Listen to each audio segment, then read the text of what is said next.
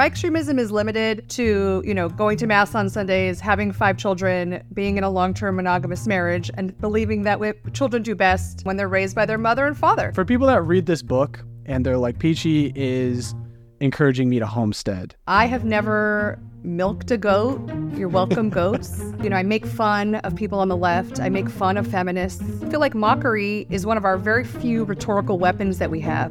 How do you get past the natural inclination, I think, and even I struggle with this sometimes, to just offer disclaimers and not try to offend everyone? You're apologizing. And as soon as you're apologizing, you're losing. And why bother? Read your message. You're just undercutting every single thing you believe in and every single thing that you're saying. What is the point?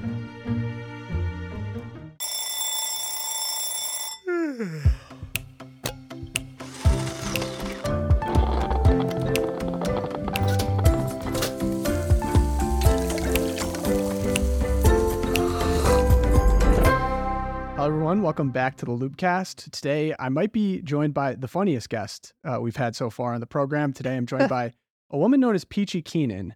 Uh, she wrote a book called Domestic Extremist, A Practical Guide to Winning the Culture War, and she has a hilarious Twitter account. And yes, that's a, that's a pseudonym, correct? Yes, this is not my real name, correct. Okay, so this is going to be a fun one, Peachy. Uh, so how did you come to become so extreme? Yes, I, like I like my book says, I'm a domestic extremist. Of course, the joke is that I'm not actually a domestic extremist. Um, you know, according to the F B I's definition, I'm just extremely domestic. Have you been in any school board meetings recently, or...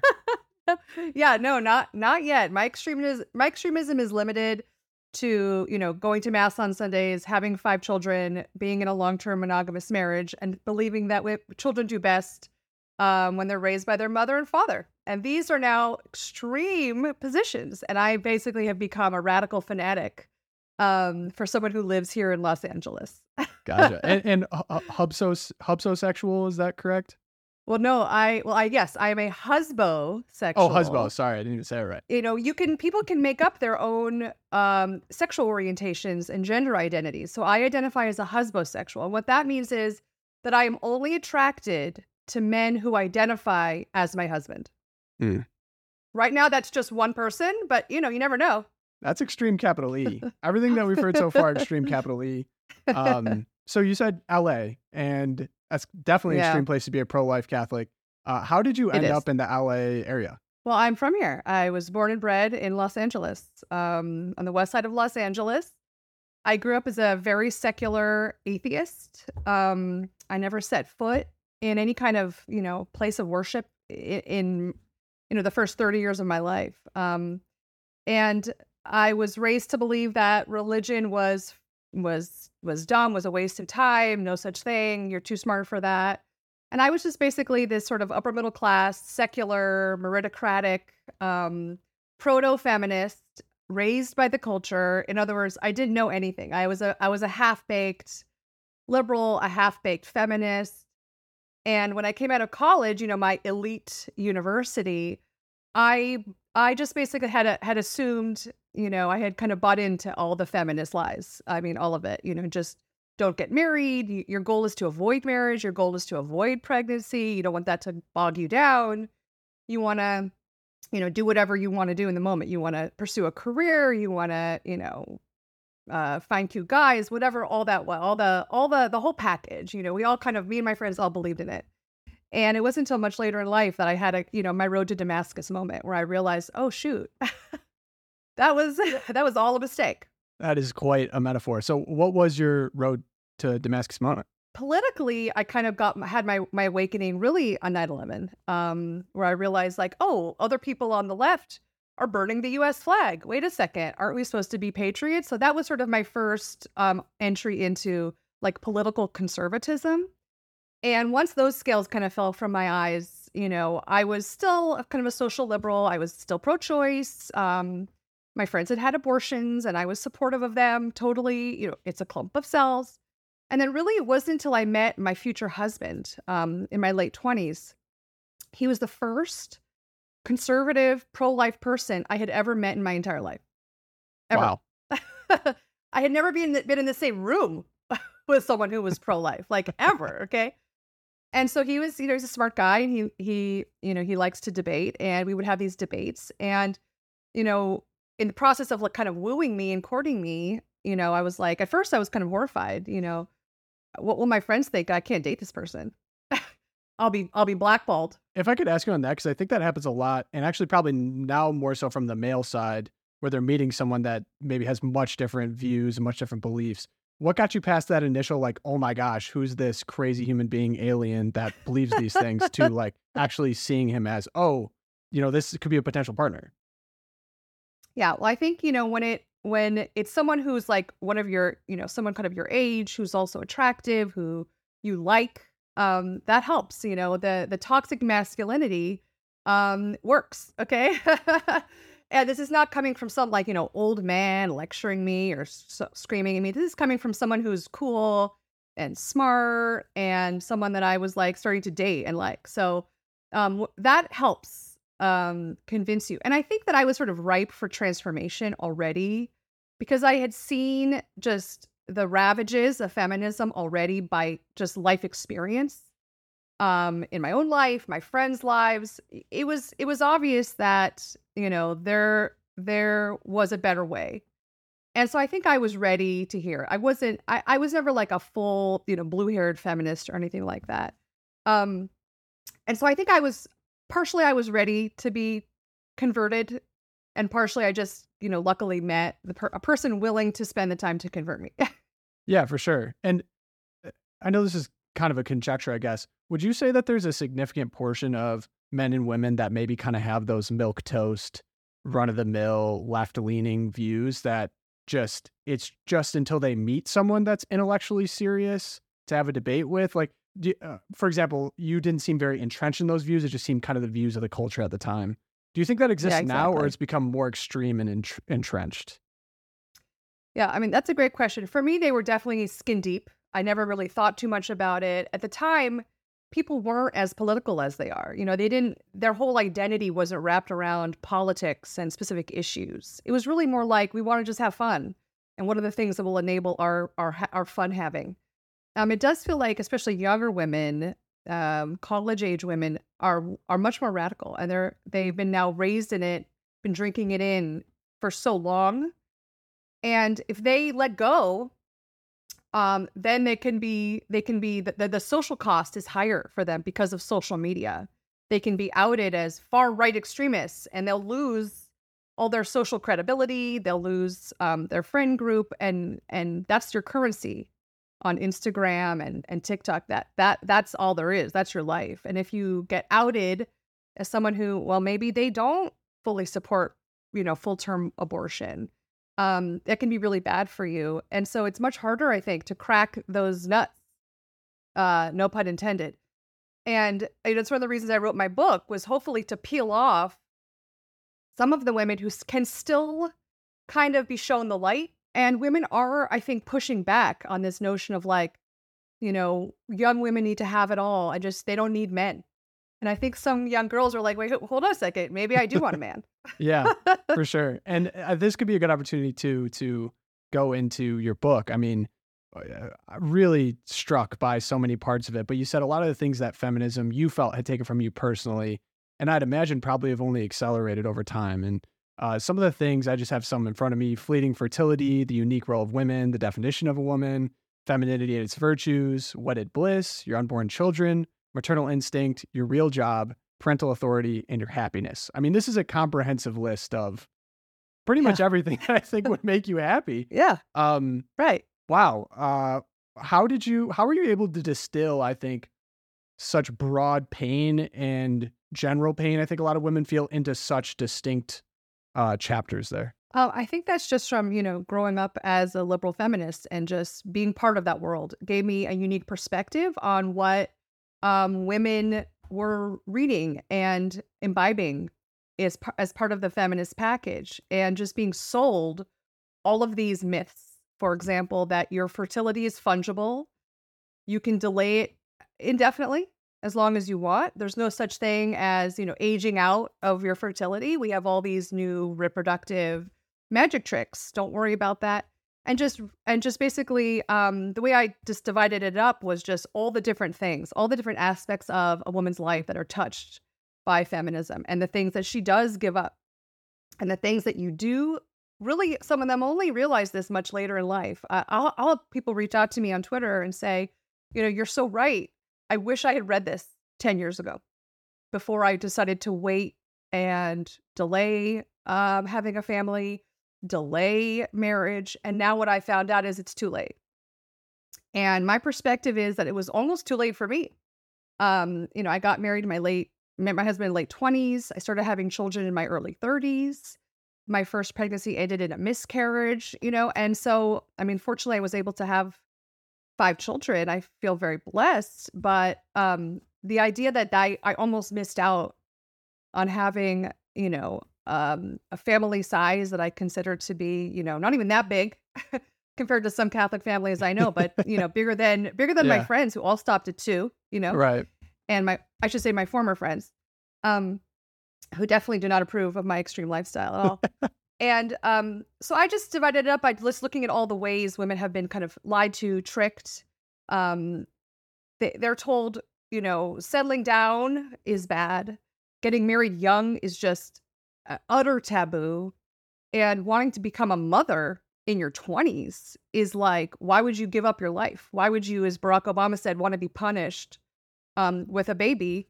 In the prime of your youth, in the prime of your fertility. I mean, can you imagine what, why would you do that? How, what a crazy thing to do. And certainly if I had ever said to the, to my peers when I was, let's say twenty-five, you know, guys, my goal is not to just like keep going out to parties. My goal is to find a husband, fall in love, and immediately have some children. I, I it would just, it would have been like telling them I was moving to, you know, Mars. I mean, it's just not something that women are, you can even handle if you're if you grow up as a as a mainstream feminist. And unfortunately, these messages are are the mainstream. There is no alternative offered to young people outside of people who grew up in, you know, liberally like religious communities, unless you're being raised as a Catholic, and not just a Catholic, as a devout traditional Catholic. I mean, you're not really going to hear any of these messages anywhere else. Yeah, absolutely. And I think you touched on it. There's a religious element to this. And in your personal story as well, you converted to Catholicism, obviously after growing up as an atheist. Uh, how did that conversion look for you? How did, uh, tell me about that story. If you had told me when I was a teenager that one day I'd be this devout Catholic, I would have laughed in your face. Um, I was an unlikely candidate. But basically, my husband and I um, got married. Like I said, we had, unfortunately, miscarriage. At, the baby was twelve weeks, so it was a huge shock. It was our first pregnancy, and we were just like, totally devastated, unprepared for that scenario. And he had been baptized as a baby. His father was a fallen away Catholic. And we were, you know, in mourning, we were really kind of like broken for like a full week or, you know, I mean, we just couldn't get out of bed even. And he said to me right after, he's like, well, I can't deal with this, so I'm going to convert to Catholicism. And I was like, okay, well, I mean, that's your journey. You know, I'm not going to stop someone from doing that, but I was definitely like not ready to do that myself. But he did have a family background. Um, his father had been like an altar boy as a child. He had grown up around these stories. So he felt like that's what I need. I need to do something. And so he did the whole process of conversion, R C I A and the whole thing. And I went, I just, you know, as a supportive wife, I tried to support him as best I could. And the process of going with him to Mass every Sunday, starting then, was really how my conversion began, and meeting some of the priests, the very, um, I mean, these were incredible men of faith that I was meeting, and just the way they would talk. I would meet with them and I would talk to them, and I was like, you know, I'm not really ready. And they would just talk to me, and they were so kind and so generous. And afterwards, after I converted, my husband told me that, you know, they would always tell him, whatever you do, don't like, don't push her. Don't make her do it. She has to kind of go along. And so just as a process really of learning and edu- being educated, I knew nothing about Catholicism or the church. And so just, you know, and then I kept getting pregnant. So that kind of delayed my entry. I was like, had three under three at one point. That's extreme. And then finally, yeah, I didn't even like have, I didn't know where shoes were for like five years, you know? So as soon as I could find a pair of matching shoes, I was like, okay, I'm ready to do this. So it was a few years after him. And I just went to the, the local parish and I signed up for R C I A. Wow, that's amazing. I know uh, so many people I think it's Bishop Barron has a quote about how we basically try to convince people to Catholicism with facts and logic, when in reality, you need to enter through the door of beauty. And I was just curious, during this process of going to Mass and meeting with the priest, uh, was there something that you recognized in that experience that was different than kind of the secular, maybe joys that you had experienced previously? Like, was there a distinct change of character, I guess, in seeing these church communities and priests? Yeah, I mean, being around, we started hanging around with like Catholic families, and the level of of love and acceptance um, for me, even though I wasn't yet fully, you know, integrated into the church yet, but just, you know, I was already kind of, you know, pro-life and a social conservative and all that. And just like the love and acceptance and seeing these women who were really, they were domestic extremists. They were extremely domestic and they had lots of kids, and they were so much cooler and so much more interesting than the liberal feminists I, I had known my whole life. I didn't have to hide who I was, how I felt about the world, how I felt about motherhood. It was like, it was weird. It was like going to a place where you are no longer an enemy who has to hide your secret, your evil, your bad side, you know? It was a place of like warm acceptance. And I was like, oh my goodness, like I want to just be whatever this is, like this is where I need to be. Yeah, that's so amazing. And one of the things that I realized in your book, and of course in your Twitter, you have a sharp sense of humor, uh, clearly throughout this interview, I think it's coming up. And I actually really appreciate that. I think that it reminds me a little bit of a happy warrior ethos, because you talk about tough things, of course, like all of the lies of feminism, what it's taken from women, how it's really hard. And we're talking about abortion, like taking life, like that's heavy. Uh, and yet you, you're able to kind of say the truth, tell the truth, while also being specific and not kind of offering disclaimers, having a good sense of humor about no disclaimers. So like you were very specific about, hey, this is what it's taking from you. You could have this, but it's not there. I'm not going to add a disclaimer because, you know, some women, maybe this and that, you just kind of tell the truth. Um, How do you get past the natural inclination, I think, and even I struggle with this sometimes, to just offer disclaimers and not try to offend everyone? Right. I mean, I think I'm in too deep now to worry about if I'm going to offend anyone. You know what I mean? It's yeah. too late for me. I I really do feel like I've burned those bridges, and that's and that's fine. There's no going back for me. And I think there's incredible moral clarity and um, courage in basically taking a stand. And uh, I'm not saying I'm courageous. I aspire to courage a lot of the time, but I feel like if I don't say these things, I will. I want someone to say these things. And so if that's going to be me, then it's going to have to be me. And I'll just, I'll take the heat. I mean, and humor is a great shield. Um, humor is a great way to deliver a message that is potentially controversial and harsh or edgy or whatever. But it's like the spoonful of sugar makes the medicine go down. And it also, I feel like, draws people in. This is really just how I talk and how I write. You know, my writing is very much the way I am in real life. Um, I I don't like things to be dry. I want to entertain my readers. I want to, and people have said they've enjoyed the book. They've they've they've laughed out loud. That's that like thrills me to no end. You know, um, my my evil strategy is working. um, but I I feel like there's so many. There are so many ways to present the, these ideas that are, you know, they're fairly dry, they're fairly direct, they're fairly like academic. And I'm not an academic. I'm not a I'm not a theologian. I'm not a social scientist. I'm coming at this from a perspective of just like a, a woman who was a writer. I was a writer for many years for big corporations. And I just kind of experienced this like lifestyle change. And so I'm coming at it from that angle, from like kind of an entertainment um, writer perspective, my Gen X uh, cynicism. It's hard to tamp down. Yeah, it's it's so cool. I'm trying to think of the right way to say this, because I recognize it actually both within the Catholic Church and within secular circles. There's the the hammer that is often used is you're not being inclusive and you're not being kind. Like like just thinking of Jesus as nice. Like often they're like, well, Jesus was nice, uh, and of course there's no mention of nice in the Bible.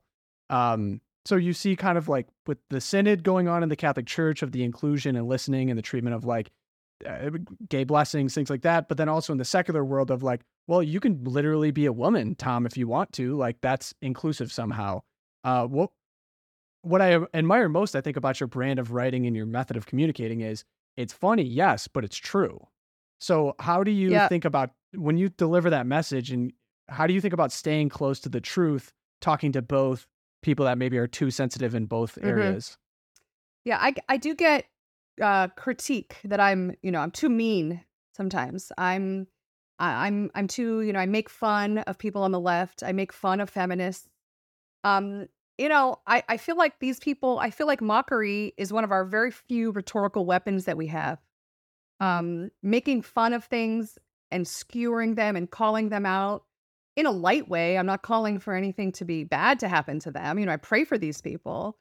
But I feel like that is completely okay to do. And I think that we need to be less scared to call things out. Um, I sometimes get in trouble with my Catholic friends when I criticize or make comments about Pope Francis, who I, you know, I, I believe he's the Pope, but I do not b- believe in many of the things um, that he teaches. I feel like they are actually antithetical and in a way dancing around heresy. So, you know, and I get in trouble. Like, well, you have to be obedient. You have to, and it's like, well, that's hard for me. I struggle with that. I struggle with that a lot. But yes, like you said about disclaimers, um, I think I think that there's just you're you're just basically allowing you're you're apologizing, and as soon as you're apologizing, you're losing. And why bother? Read your message. You're just undercutting every single thing you believe in and every single thing that you're saying. What is the point? If you were to speak to, say, you know, I'm twenty-five, if you were to talk to another twenty-five-year-old woman right now, sit her down, who is kind of in that quasi-left-leaning state where maybe they don't fully believe it, but they're just kind of going along with the times. If you were to give them, you know, a distilled game plan to uh, take, basically being becoming happy, because I think when you follow the truth, you are happy. So how, what advice would you give to someone in that seat? Well, it depends on if they're going to, like, you know, uh, you know, behead me if I start talking to them, as long as they're slightly receptive. No beheading. No beheading. Okay, good. Okay, good. So, I mean, the first thing is I would say to young women is to delete your dating apps. The dating apps have caused uh, so much grief and pain and have are really sucking uh, the life force out of young women and, and young men. Okay, both. Um, they're just basically a merry-go-round that you're going to get on and you're never going to get off. Because the apps are designed to keep you a repeat customer. They're not designed to find you your soulmate in the shortest possible time. Um, I would say to someone that, you know, many, many testimonials of married people will say, they'll say, my life really began when I met my future spouse. My life really began when I finally became a mother or a father. Everything else is a blur. None of that stuff mattered. I wish I could take back a lot of the stuff I did, but this is where my life begins. And so I would explain to a young woman, I think the wisdom of people who have had these lo- live longer is extremely valuable. I mean, the question is, will they listen? You know, I mean, don't you want your life, your real life, to start as early as possible and do all those things together as like a loving, cohesive unit? Sometimes I think, um, you know, my husband and I have lamented, like we, we didn't meet each other earlier in life. Um, I what I was like twenty-eight or something when I met him. And sometimes I think, wow, it would have been so awesome to have met him earlier and to have not have been alone, you know, and doing doing life alone. And so when you have your like life partner, or your spouse, um, things, I mean, it's not always easy. There's ups and downs. And I mean, life is hard no matter what, single or married, but it would have been so much better. Yeah, totally. And yeah. The other thing is, I remind young women, is that many older people, many, um, I, dozens of women have said to me, I wish I had one more child. They've said this so many times. I feel like I want to, mat- that's one of the reasons behind the book. Many women, for whatever reason, their career, the economy, their husband didn't want another kid. They stopped at two kids. And they regretted that, and they do re- still regret that for the till the day they die. On their deathbed, they will regret that. I have regrets that I've written about of not having one more, um, because at the time I had, you know, I was dealing with some like medical issues, and so I was like taking a break. We took like a four-year break before my last baby, and to this day, to this day, I think, oh my, oh no, like what? Who did I miss out on? And so I think that when you're when you're so young, it's so hard to think about things you'll regret when you're sixty or seventy. How do you even put that in your brain? But um, as a Catholic, one of the gifts of Catholicism is confronting mortality. When you're a secular atheist, you don't think about death. This is true. Death is like, you don't, you don't, you don't ever, you don't know the, you know, if you see a live chicken, you're not around when it gets beheaded and its feathers get plucked. It just gets wrapped in nice, clean plastic at the supermarket. You don't see the bloody, the ugly part, right? Yeah. But as the Catholic, you are forced to confront death. Like, you're going to die. This is going to end. It's going to end much, much, much faster than you think. Yeah. When you're twenty-five, you really do feel like, I'll be twenty-five forever. I thought that. Um, Wait, I'm not going to be? No, I know. And um, I, I try to work backwards in life. Where do you want to be when you're sixty, seventy, eighty? Do you want to be alone? Wow. Okay, so to those who don't want to be alone and have now deleted their dating apps, um, it, because, so I, I'm just speaking from experience. I have a lot of friends that are, are Catholic. They live in a city and are frustrated with the apps, of course, uh, but have a hard time meeting people because I think society's gone so digital that that's almost become the norm. And there's not really the same social spaces that maybe existed before. So uh, yeah, delete the apps, gone. Uh, how would you recommend meeting a meaningful partner uh, to someone that's maybe in that sea where they've deleted the apps, they're in a major, they're in a city, but maybe don't know exactly how to meet the right people? Yeah, it's so difficult. I mean, I think since COVID, um, real life events and real life mingling has kind of become very difficult to put together. Um, I've, I'm hearing this from, you know, friends who are younger, that there are, we used to have such a robust um, social scene. I mean, I think that does still exist, especially in cities. There's bars and restaurants and clubs and I don't know what else, concerts to go to.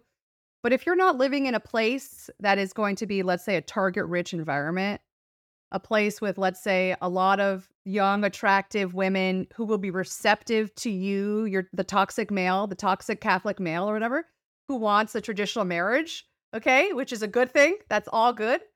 If you're living in, like, you know, the West Village of New York City or, you know, Hollywood or something, you're going to have slim pickings.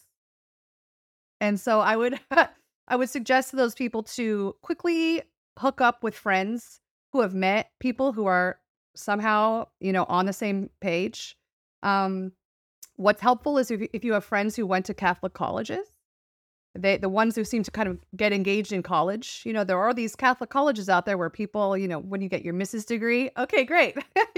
Exactly. So they just need to call you and say, can your college friends set me up with like one of their sisters or something? That's, that's, the, that's the shortcut. It has yeah. happened before. I uh, yeah, went to Ave Maria University. I got married when I was a senior in college, or I got engaged oh. when I was a senior in college. So oh, nice. Did you like Ave it's Maria? True. Loved Ave Maria. Yeah, it's. I'll be the first to say, highly recommend. It's a fantastic school. It's a school that takes its Catholic identity very seriously. And it's uh, in Florida. Weather, yeah. I mean, you can't. I mean, it's hard to argue with the the weather's pretty sweet. But the type of people that send their kids to Newman colleges may be considered like homesteaders, I think, by the public uh, stretch of the imagination. So right. for people that read this book. And they're like, Peachy is encouraging me to homestead, but they say live in a suburb no. or they live in a city. Uh, what would you say to people like that? Like, I would like to live this lifestyle, but obviously just not in the country, completely isolated from everyone else. Right. Yeah, I, I definitely address this in my book. Um, I have never milked a goat. You're welcome, goats. I have never touched a loom. Um, to become a domestic extremist, you do not need to own a butter churn. You do not need to make your own clothing, okay? If you do all those things, that is fine. God bless you. I am envious of your lifestyle. Um, domestic, becoming a domestic extremist, you can do from your one-bedroom apartment in a big city, from your suburban house, anywhere in the world, okay? You can become a domestic extremist right this minute. You do not need to run off to the woods. If we all ran off to the woods, the woods would be really crowded. This okay, is true. I am, I am, look, I'm a, I was raised in big cities my whole life.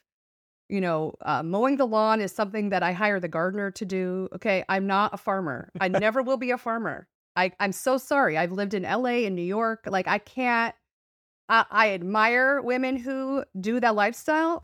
Um, I'm not like, you know, that's not me. I'm a trad wife, but I'm a trad wife who from the outside looks like a normal person walking around. I don't wear the skirts. I don't have, you know, which I, and if you do, God bless you. But yeah, you do not need to be a homesteader.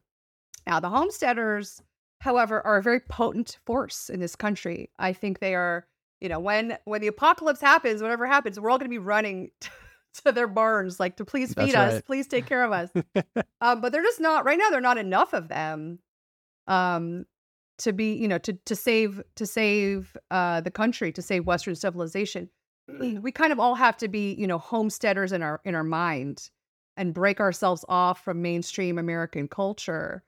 Um, but we have to just do it. We can do it wherever we are. We can just start today. There's no need to buy a farm yet. Yeah. And uh, as as someone who's pretty popular online, did you see the the trends, like the trad wife trends, where people are basically caricaturing like what they think a traditional wife looks like on TikTok? Yes. Yes, I wrote about I wrote about them.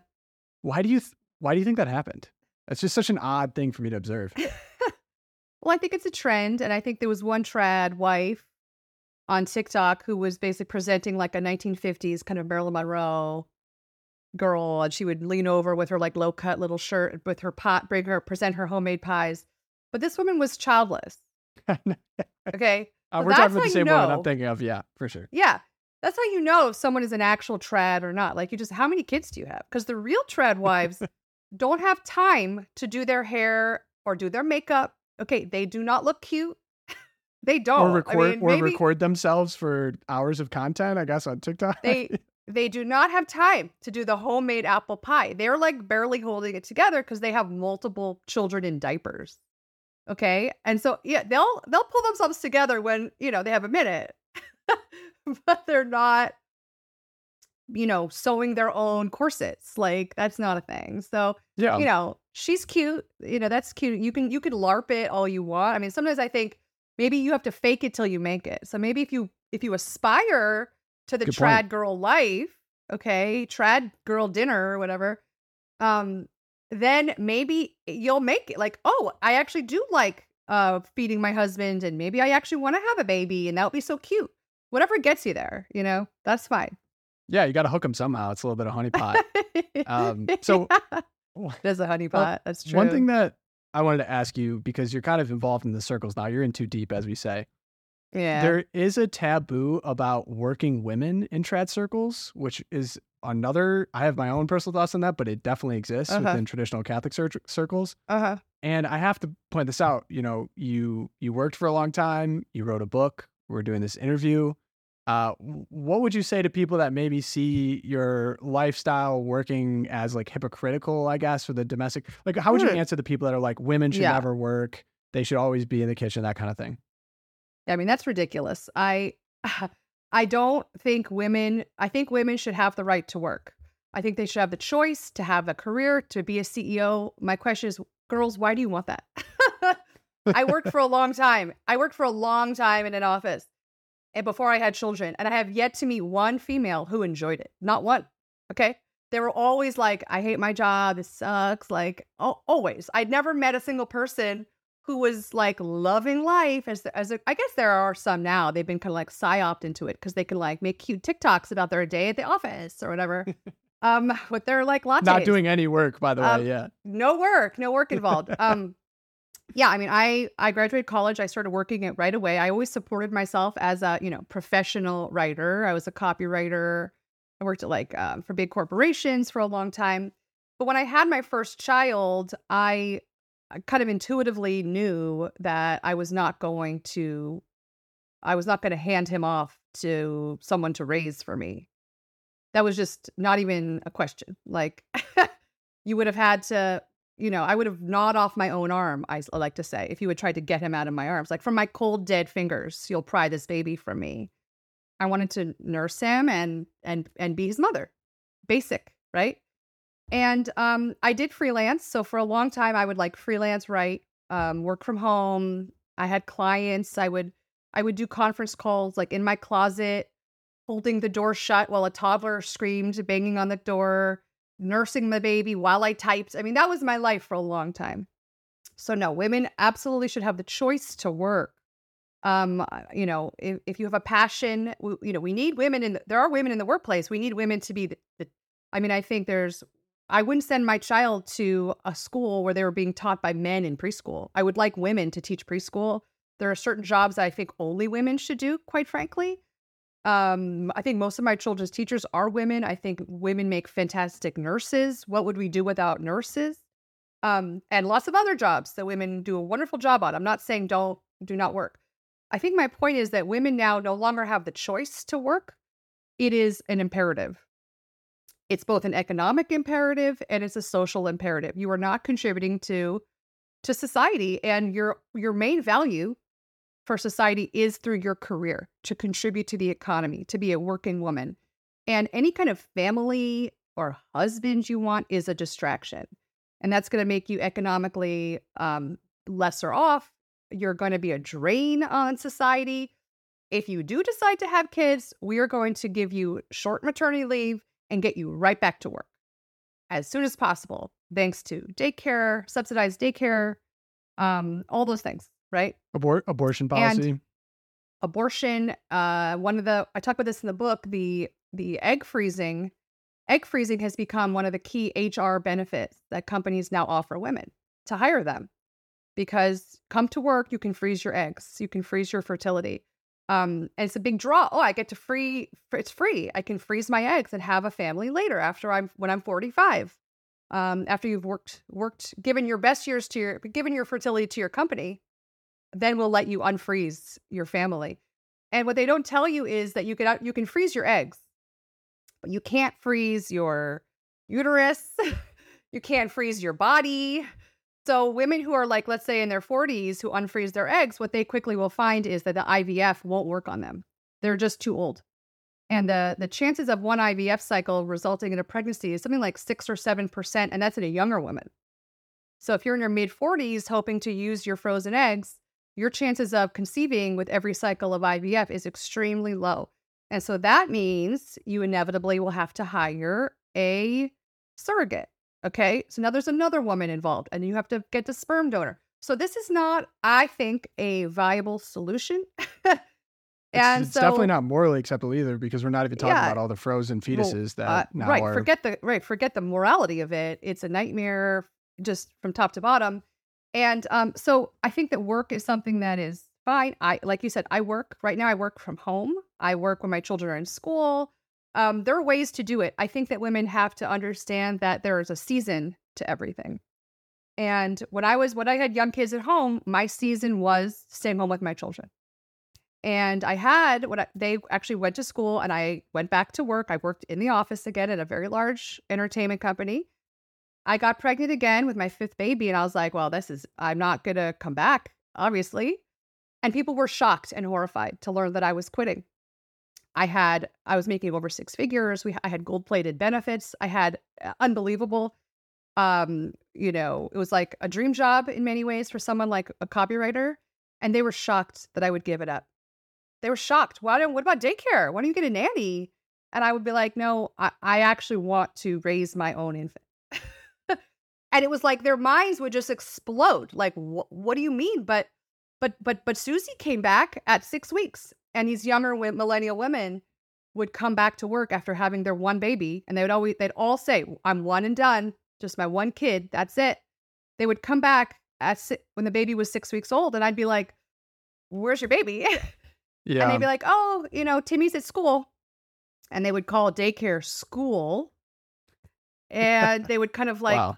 "Oh, it was really hard to drop him off that first morning. I I cried, but he seems okay anyway." And I would just be like, I gotta, I can't. Like, who has been telling them this? That they're, you know, you don't need the money that bad. There's no amount of money. Like, I would tell my husband, if we, if if we can't like survive here in L A on your just your income for now, I'll happily move to a trailer. Like, I'll live in Arkansas. Like, I don't care. There's, and he was like, I know. Like, we're gonna make it work, and we did. It was a huge sacrifice, but there was no other alternative. Do you know what I mean? And why did you feel as though there was no other alternative? Um, I think in me that, you know, maybe thanks to my conversion to, to conservatism and to Catholicism, that my maternal bond, my maternal instinct was kind of still fully intact. And I think that is because I became pro-life, honestly. And I think what becoming pro-choice does to a young woman is it kind of emotionally, psychologically, she is forced to sever her maternal bond with any future children. That enables her to to sell her eggs to the highest bidder. The egg selling industry is huge. That enables her to get abortions and not cry at night with, about it. And that enables them to um, hand their baby over at six weeks to a daycare, you know, minimum wage person.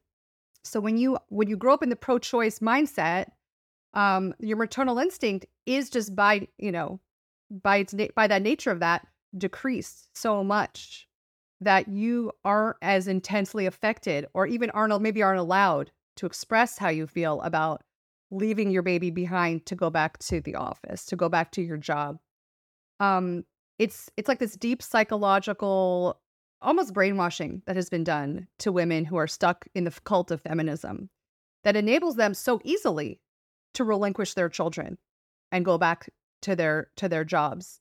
I so I think thanks to my, you know, the fact that I was I was Catholic and I was conservative, my feelings about my own infants were intact. And I was able to very clearly understand that my only my o- the only place that I needed to be was with my my infant. So I think that's a really profound thought on human dignity, and uh, I think Catholicism actually, that's where Catholicism really does shine. One one thing I always tell my friends too is when you are dating or you're looking for a partner to potentially marry, I'd say look very closely at their views on human life. So if they are pro-choice, it's true. If you think about if they're pro-choice in this scenario, this could potentially be the mother of your child. Because typically I'm talking to men. So what type of decisions, even if it's not abortion, would they be willing to make? And I think you articulated that so well. Um, if I could say, and I think this comes across in your book, of course, but here for this interview, we talk about building a culture of of human dignity. I think sometimes when people think about domestically extreme, it's like, let's leave society, let's become isolationist. I know we kind of established that's not what the book is about. Of course, you can do it everywhere.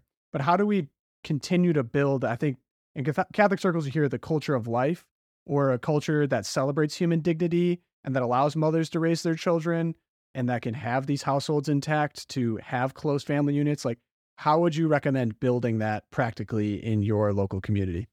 I mean, I like I say in the book, it's really uh, a case of there's strength in numbers, and we have to, it's a numbers game, and we have to increase our own numbers. I mean, I'm the first person in my family to kind of adopt this lifestyle. Maybe back in the old country, there were There were, I have like a great great grandmother who was a domestic extremist who had a lot of kids, but that has been lost over the last two or three generations um, of people who came to America and embraced American life, and ha- suddenly they're not having any kids.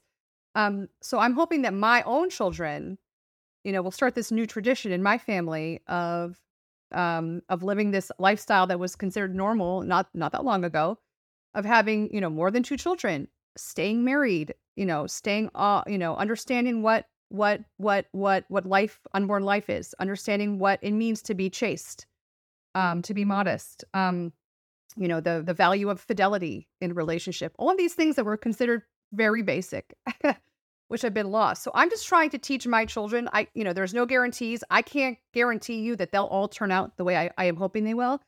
I mean, so far it seems like we're going to have a good shot at getting a lot of grandchildren. I have, my oldest son is definitely, he definitely wants to get married young. He definitely wants to um, have a lot of kids. I'm, so I'm, I'm very hopeful. Um, it, it really does start with us, I feel like. Um, you know, there's no way I can go and tell my neighbors, you know, who have no children and will never have any children. I can't really, it's too late for me to have any impact on them. But I think we can lead by example. Like you said, I don't I don't like to hit people over the head. I'm not going to go on a pulpit and start screaming, you know, you need to get married and have kids. Sometimes people say to me like, oh, so you just want everyone to get married? Like, no, there's a lot of people who have disqualified themselves out of marriage. And you can see them um, if you go to like a, you know, Democrat rally or a, or a pro-choice rally. You can see what I'm talking about. I don't recommend shacking up with those broads. OK, you're in, you're in for a world of hurt if you do, okay? So when I say, no, these people are, they're saying they're not going to, they want to, they'll abort your baby and they do not want to marry you.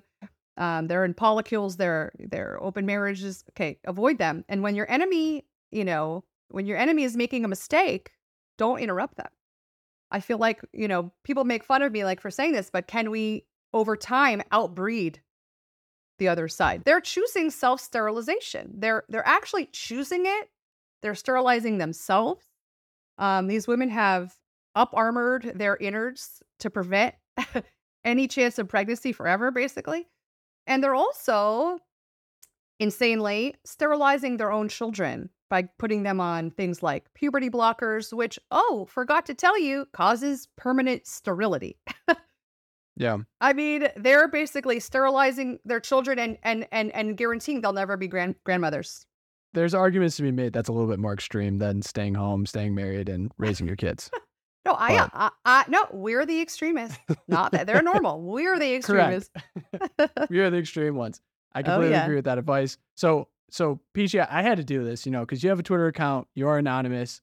There are some very funny tweets on this account, and not to be the guys like, oh, I'm going to go back at old tweets and cancel you. Uh, I'm not here to do that. I'm not here to do that. I saw some funny ones that I would like to bring up to your attention. Okay. Uh, first one, hear me out. Footloose, but a kid from a free red state who moves to a blue extremist lockdown state, and he has to teach his stunted conformist new classmates classmates how to have fun again. Did you sell the rights to this movie yet, or are you hanging on to it? Isn't that great? I people were DMing me about that for months, saying like, you have to make this, you have to write this. I agree. I have not yet had a chance to write that script. I actually would love to. And yeah. basically, if you if you remember the movie Footloose, it's a boy from New York City who moves to a little a small, very religious town where all dancing and music has been banned because it leads to sin, right? Um, Kevin Bacon. I don't know if you you know this is like an eighties movie that I love so much. I'm familiar with the. I'm familiar. I'm not that young. I'm familiar. Yeah. It's so good. So he basically, um, you know. gets them all to dance again and brings back dancing. They're allowed to have a prom, and it's, you know, it's pretty wholesome.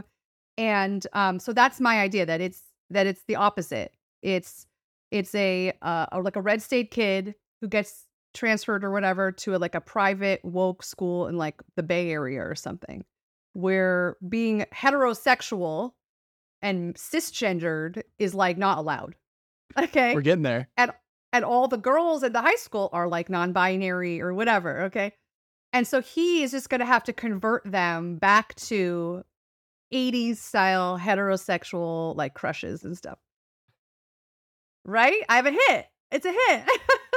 And we might be in conversations with CatholicVote after this one. Hang on to that. Don't sell that one away. We might we might be interested in the uh, the concept. Okay, uh, good. So I have your I have your most popular tweet. It's been liked two hundred thirty-seven thousand times, if you know what I'm going to say. Uh, the girl Leonardo DiCaprio will dump when he's seventy-two was born today. Uh, you were actually quoted. Uh, congratulations. You were quoted in That's right. page six. Uh, That's right. We have the girl Leonardo DiCaprio will dump when she's he's seventy-two today. Someone tweeted, and they, they linked you. How does it feel to be published in that way? Well, they didn't even say my name. Um, that's so funny. I wrote that tweet when I was waiting outside my little daughter's ballet class. I was just sitting on a stoop, and I just like, Di- DiCaprio had just I just dumped another girl on her twenty-sixth birthday. And so I wrote that, and then I started getting notifications. It went all over the world. I was getting notifications and D Ms in like multiple languages. And then it went to Asia, and it came around again. That tweet was a good one. I realized actually the way to increase my profile is to just make Leonardo DiCaprio jokes. Forget Catholic mom posting. I'm just going to make Hollywood celebrity jokes from now on. You, you really have chosen the wrong path. I think by rounding people up with politics, you should just stick to Leo jokes. I think you'd kill. Agreed. Exactly. Um, and then for Leo, those call curious, me. I can fix you. Read my book. Read my book. Um, yeah. For those who are curious, Peachy Keenan, where did that, that name come from? And why do you have that profile picture, the art profile picture? Oh, the the my avatar on Twitter is actually um, from a painting by Perugia of Mary Magdalene. And so I thought that was appropriate, like a former sinner who turned good. And I also like the look on her face. Her, her disapproving look was, a, I think, very funny to me. Um, the name Peachy Keenan, I had I had been on Twitter since about twenty sixteen, um, but I had gotten banned. You know, I think I said some like mean things to like, you know, Barack Obama or something, and Twitter did, used did to you ban say, you. Did you say a man was a woman or something? Or you said man yeah, can't like be woman nothing, or something like that? Nothing. I just, right. stupid things. But it, those days, Twitter would ban you for any criticism of like uh, anyone on the left. And so I had to have a new account, and it just popped into my head, and it's ironic because Peachy Keen means everything's great, but it's also ironic because things are not peachy keen. Things are very far from peachy keen. And so I thought, that's funny, kind of sounds like a name. I'll just make it Keenan. And then right after that, I started writing for The American Mind, which is a magazine for, um, through Claremont.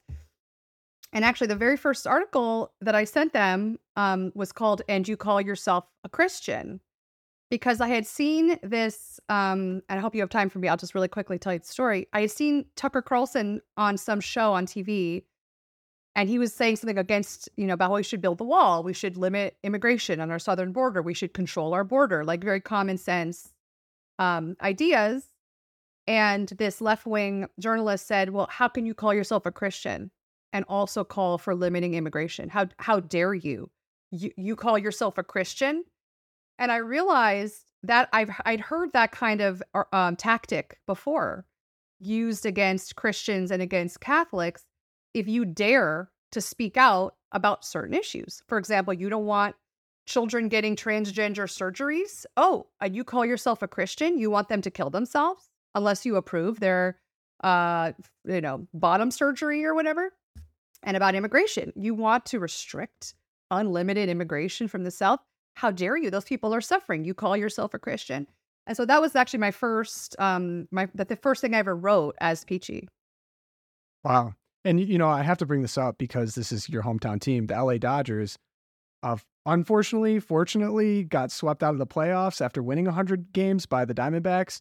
And if you remember, Karma. they they honored the Sisters of Perpetual Indulgence, the blackface drag nuns, as we call them.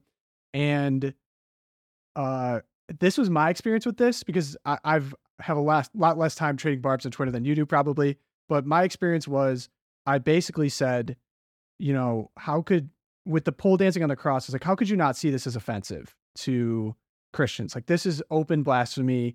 You know, they drink semen out of chalices. It's the most disgusting, demonic, blasphemous stuff I've ever seen. Surely we could all get on the same page and call it for what it is, right? Uh-huh. And so I called someone out. I was like, look, like, this is clearly blasphemy to Catholics. And they're like, they're just dressing up. It's just clothes. Like, why do you care? Yeah. You know, are, why, do you why care? Don't you accept them for whatever? And that was the moment for me. I was like, it does not matter. They don't care. It's not about they logic. They will defend anything and everything. So, of course. The peop- and of course, they threw at me. Oh, don't you call yourself a Christian? Don't you lo- have empathy and love for these people who've dealt with AIDS and and they're um, oppressed and they're judged? Why do you and hate gay people? Yeah, exactly. And so I think them. Why I was looking forward to having you on, and I've kind of admired you from afar, is that you cut through that B S pretty quickly. The, oh, aren't you Christian? Aren't you Catholic? Don't you? They're just trying to label you, and you continue to not let them label you. And I really admire that. So thank you so much for coming on the show. For people that want to follow your work and get more of you, maybe buy the book, where can they do so? Um, you can follow me on Twitter. I'm at Keenan Peachy. Um, you can follow me on Substack, peachy keenan dot substack dot com. And the book, Domestic Extremist, is available on Amazon and everywhere books are sold. Awesome. Stay extreme. Thank you for coming on. Thank you.